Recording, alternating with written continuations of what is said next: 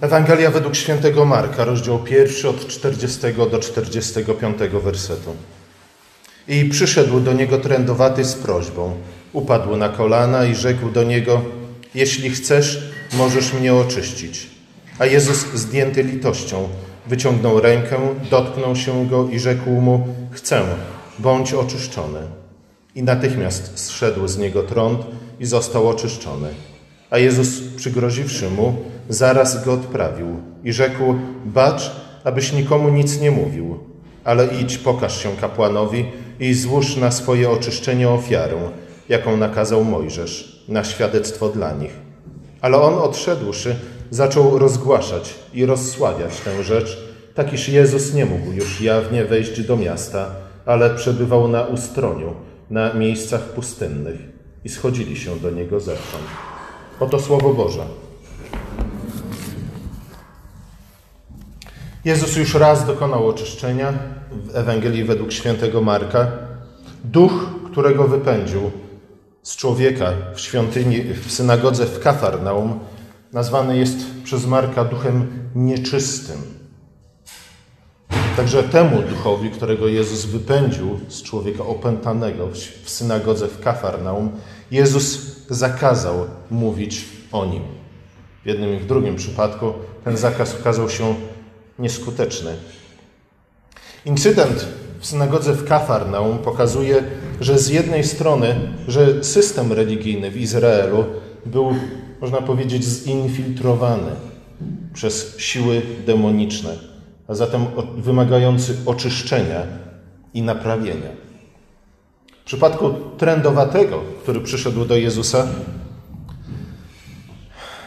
mamy położony nacisk na drugi filar życia religijnego w Izraelu, a mianowicie na świątynię. Ze względu na to, iż Jezus nakazał oczyszczonemu trendowatemu udać się do świątyni w Jerozolimie, tam ukazać się kapłanom, złożyć odpowiednie ofiary, aby oni orzekli, iż ten człowiek rzeczywiście został oczyszczony. Oczyszczony, a zatem zdolny do tego, aby powrócić nie tylko do udziału w życiu religijnym Izraela, nie tylko do wrócić do synagogi do świątyni, ale także wrócić do życia społecznego. Trąd, o którym czytamy w Piśmie Świętym, niekoniecznie jest chorobą Hansena. Wszyscy wiemy, czym jest choroba Hansena. To jest ta choroba, którą my nazywamy trądem.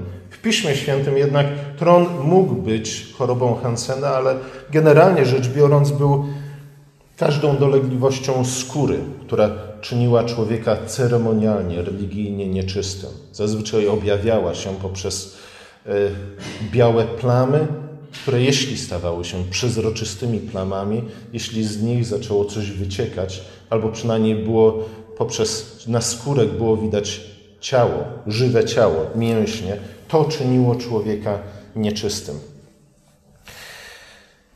Każdy wyciek również z ciała czynił człowieka nieczystym. Dlatego też kobieta, która cierpiała na nieustający krwotok, była nazwana osobą nieczystą. Nieczystą, a zatem osobą, która nie mogła brać udziału w życiu religijnym Izraela. To oznaczało w przypadku zwłaszcza trędowatych, iż musieli żyć gdzieś na marginesie życia ludu Bożego. Nie mogli uczestniczyć w żadnych świętach, nie mogli przychodzić do synagogi, aby tam wspólnie słuchać Słowa Bożego, wspólnie modlić się do Boga. Nie mogli również mieszkać razem z innymi ludźmi. Mogli przebywać jedynie w miejscach, gdzie żyli inni trędowaci. A zatem człowiek trędowaty w Starym Testamencie, w Starym Przymierzu był obrazem człowieka oddalonego od Boga. To nie znaczy, że nie mógł być zbawiony, to nie znaczy, że Bóg nie kochał takich ludzi, ale jak bardzo wiele rzeczy, o których czytamy w Starym Testamencie, był to właśnie obraz, symbol pewnej rzeczywistości religijnej.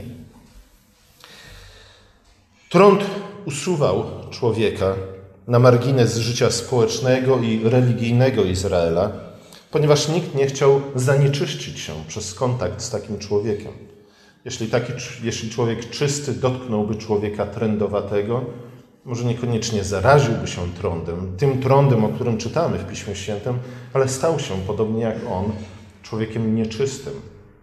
Nie byłby trędowaty, a jednak byłby nieczysty. To oznaczało, że musiał przejść pewne ceremonie oczyszczenia, aby móc powrócić do wspólnoty Izraela, do wspólnoty ludu Bożego. Skąd to wszystko się bierze? Wiele by można o tym mówić, ale bierze się to stąd, iż tak jak Jezus mówi, to co wychodzi z człowieka, to co wychodzi z jego serca, to kala człowieka, to czyni człowieka nieczystym. A zatem to wszystko, co wychodziło z człowieka, albo też trąd, który otwierał jakoby wnętrze człowieka, ze względu na to, iż czynił skórę człowieka przezroczystą, to wszystko pokazywało zło, grzech i śmierć, jakie kryły się w ludziach po upadku Adama. A zatem to wszystko było symbolem śmierci. Śmierci, która oddala człowieka od Boga. Śmierci, która sprawia, iż jedyną, jedyną drogą powrotu do Boga, jedynym sposobem na pojednanie z Bogiem, na życie w bliskiej więzi z Bogiem, nie jest nic innego jak nowe narodzenie. Narodzenie z ducha, narodzenie z góry.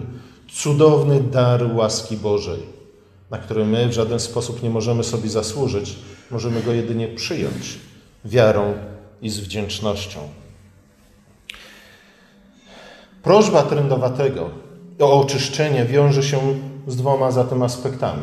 Z życiem religijnym z jednej strony, które było wyrazem życia z Bogiem, a z drugiej strony z życiem społecznym.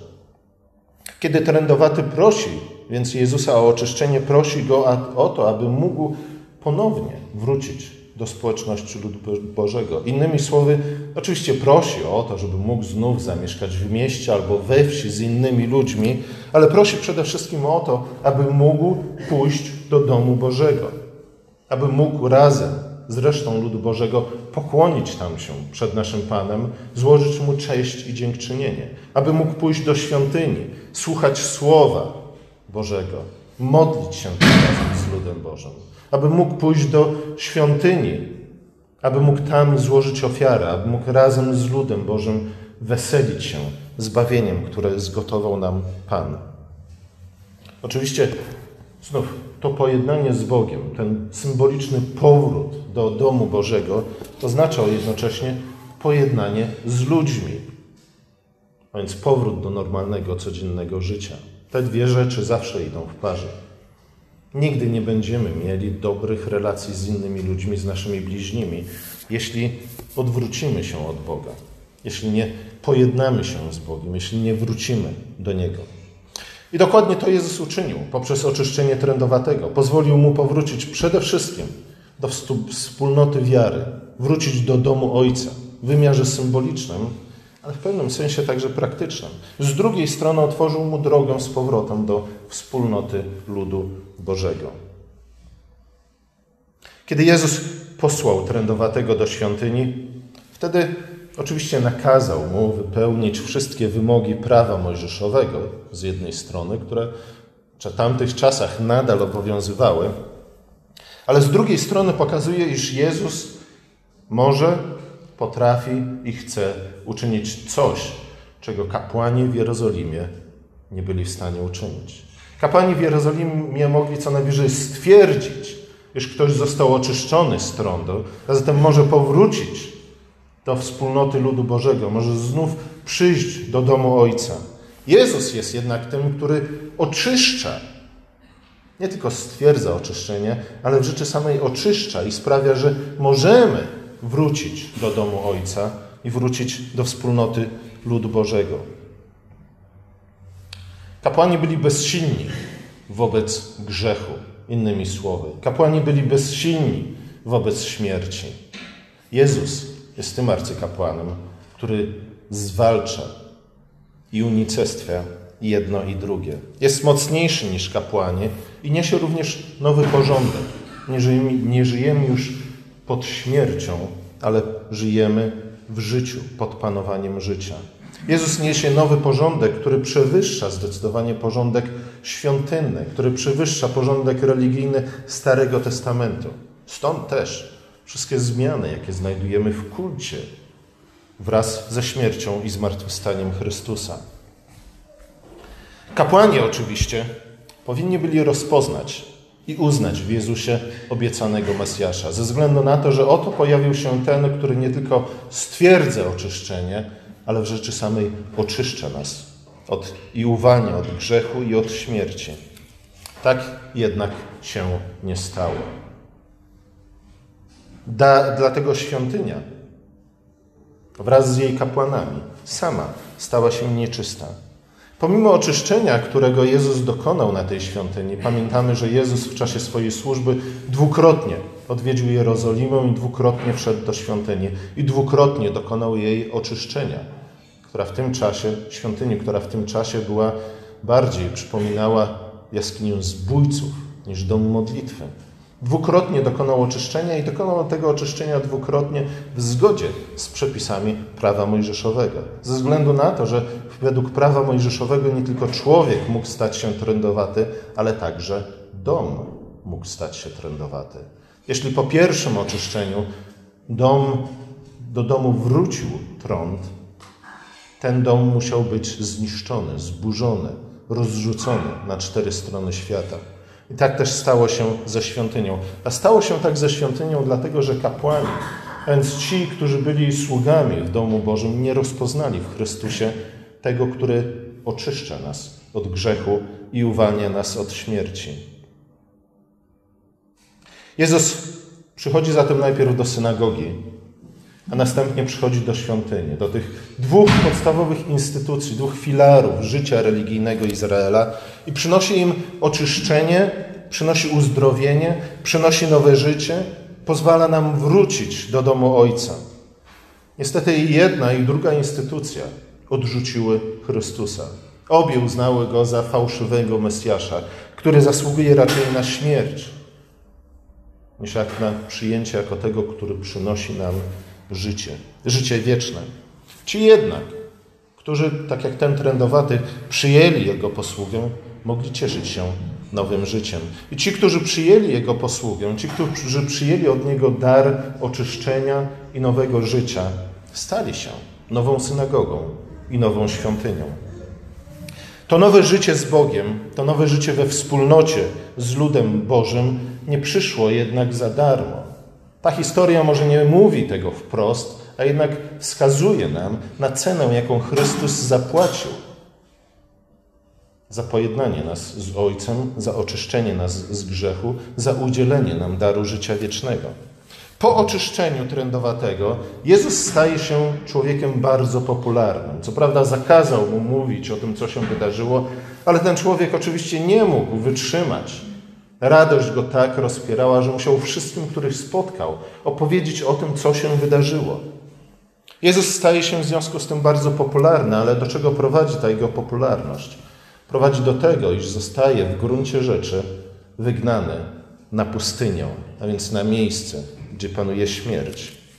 Wygląda na to, że musi od tej pory, przynajmniej przez jakiś czas, wieść życie które do tej pory wiódł kto? Człowiek trędowaty. Z dala od synagogi, z dala od świątyni, z dala od miejsc zamieszkiwanych przez ludzi. Jezus zajął jego miejsce, zajął miejsce trędowatego, po to, aby trędowaty mógł powrócić do normalnego życia. Jezus jest tym, który cierpi z powodu naszych grzechów abyśmy w zamian mogli doświadczyć błogosławieństwa Bożego. O tym mówi ta historia. Na samym początku Ewangelii Marka już znajdujemy zapowiedź tego, o czym będziemy czytać pod koniec tej Ewangelii. I tu oczywiście cisną się na usta słowa proroka Izajasza. On dźwigał nasze choroby i wziął na siebie nasze cierpienia, a myśmy uznali go za ukaranego, pobitego i pognębionego przez Boga. Lecz On był zraniony za nasze grzechy. On był zmiażdżony za nasze winy. Moglibyśmy powiedzieć, On stał się trędowaty po to, abyśmy my mogli zostać oczyszczeni. Dla naszego zbawienia znosił karcenie i przez Jego ranę zostaliśmy uzdrowieni. A zatem Jezus wziął na siebie nasze grzechy, Wziął na siebie nasze choroby, wziął na siebie nasze wyobcowanie, cierpienie wtedy, kiedy poszedł na krzyż. To jest właśnie to ostateczne wygnanie Chrystusa na pustynię, kiedy zawisł na krzyżu, po to, abyśmy my mogli doświadczyć nowego, błogosławionego życia we wspólnocie z Bogiem Ojcem i we wspólnocie Jego ludu. Wtedy jednak, kiedy Chrystus wziął na siebie te wszystkie nasze grzechy, winy, choroby, cierpienia i tak dalej, nie tylko uwolnił nas od skutków grzechu, od grzechu i jego skutków, ale znów przede wszystkim pojednał nas z Bogiem, pojednał nas z Ojcem, otworzył nam ponownie bramę do ogrodu rajskiego, abyśmy mogli wrócić do domu Ojca i żyć tam we wspólnocie z Trójjedynym i we wspólnocie z Jego ludem. Amen.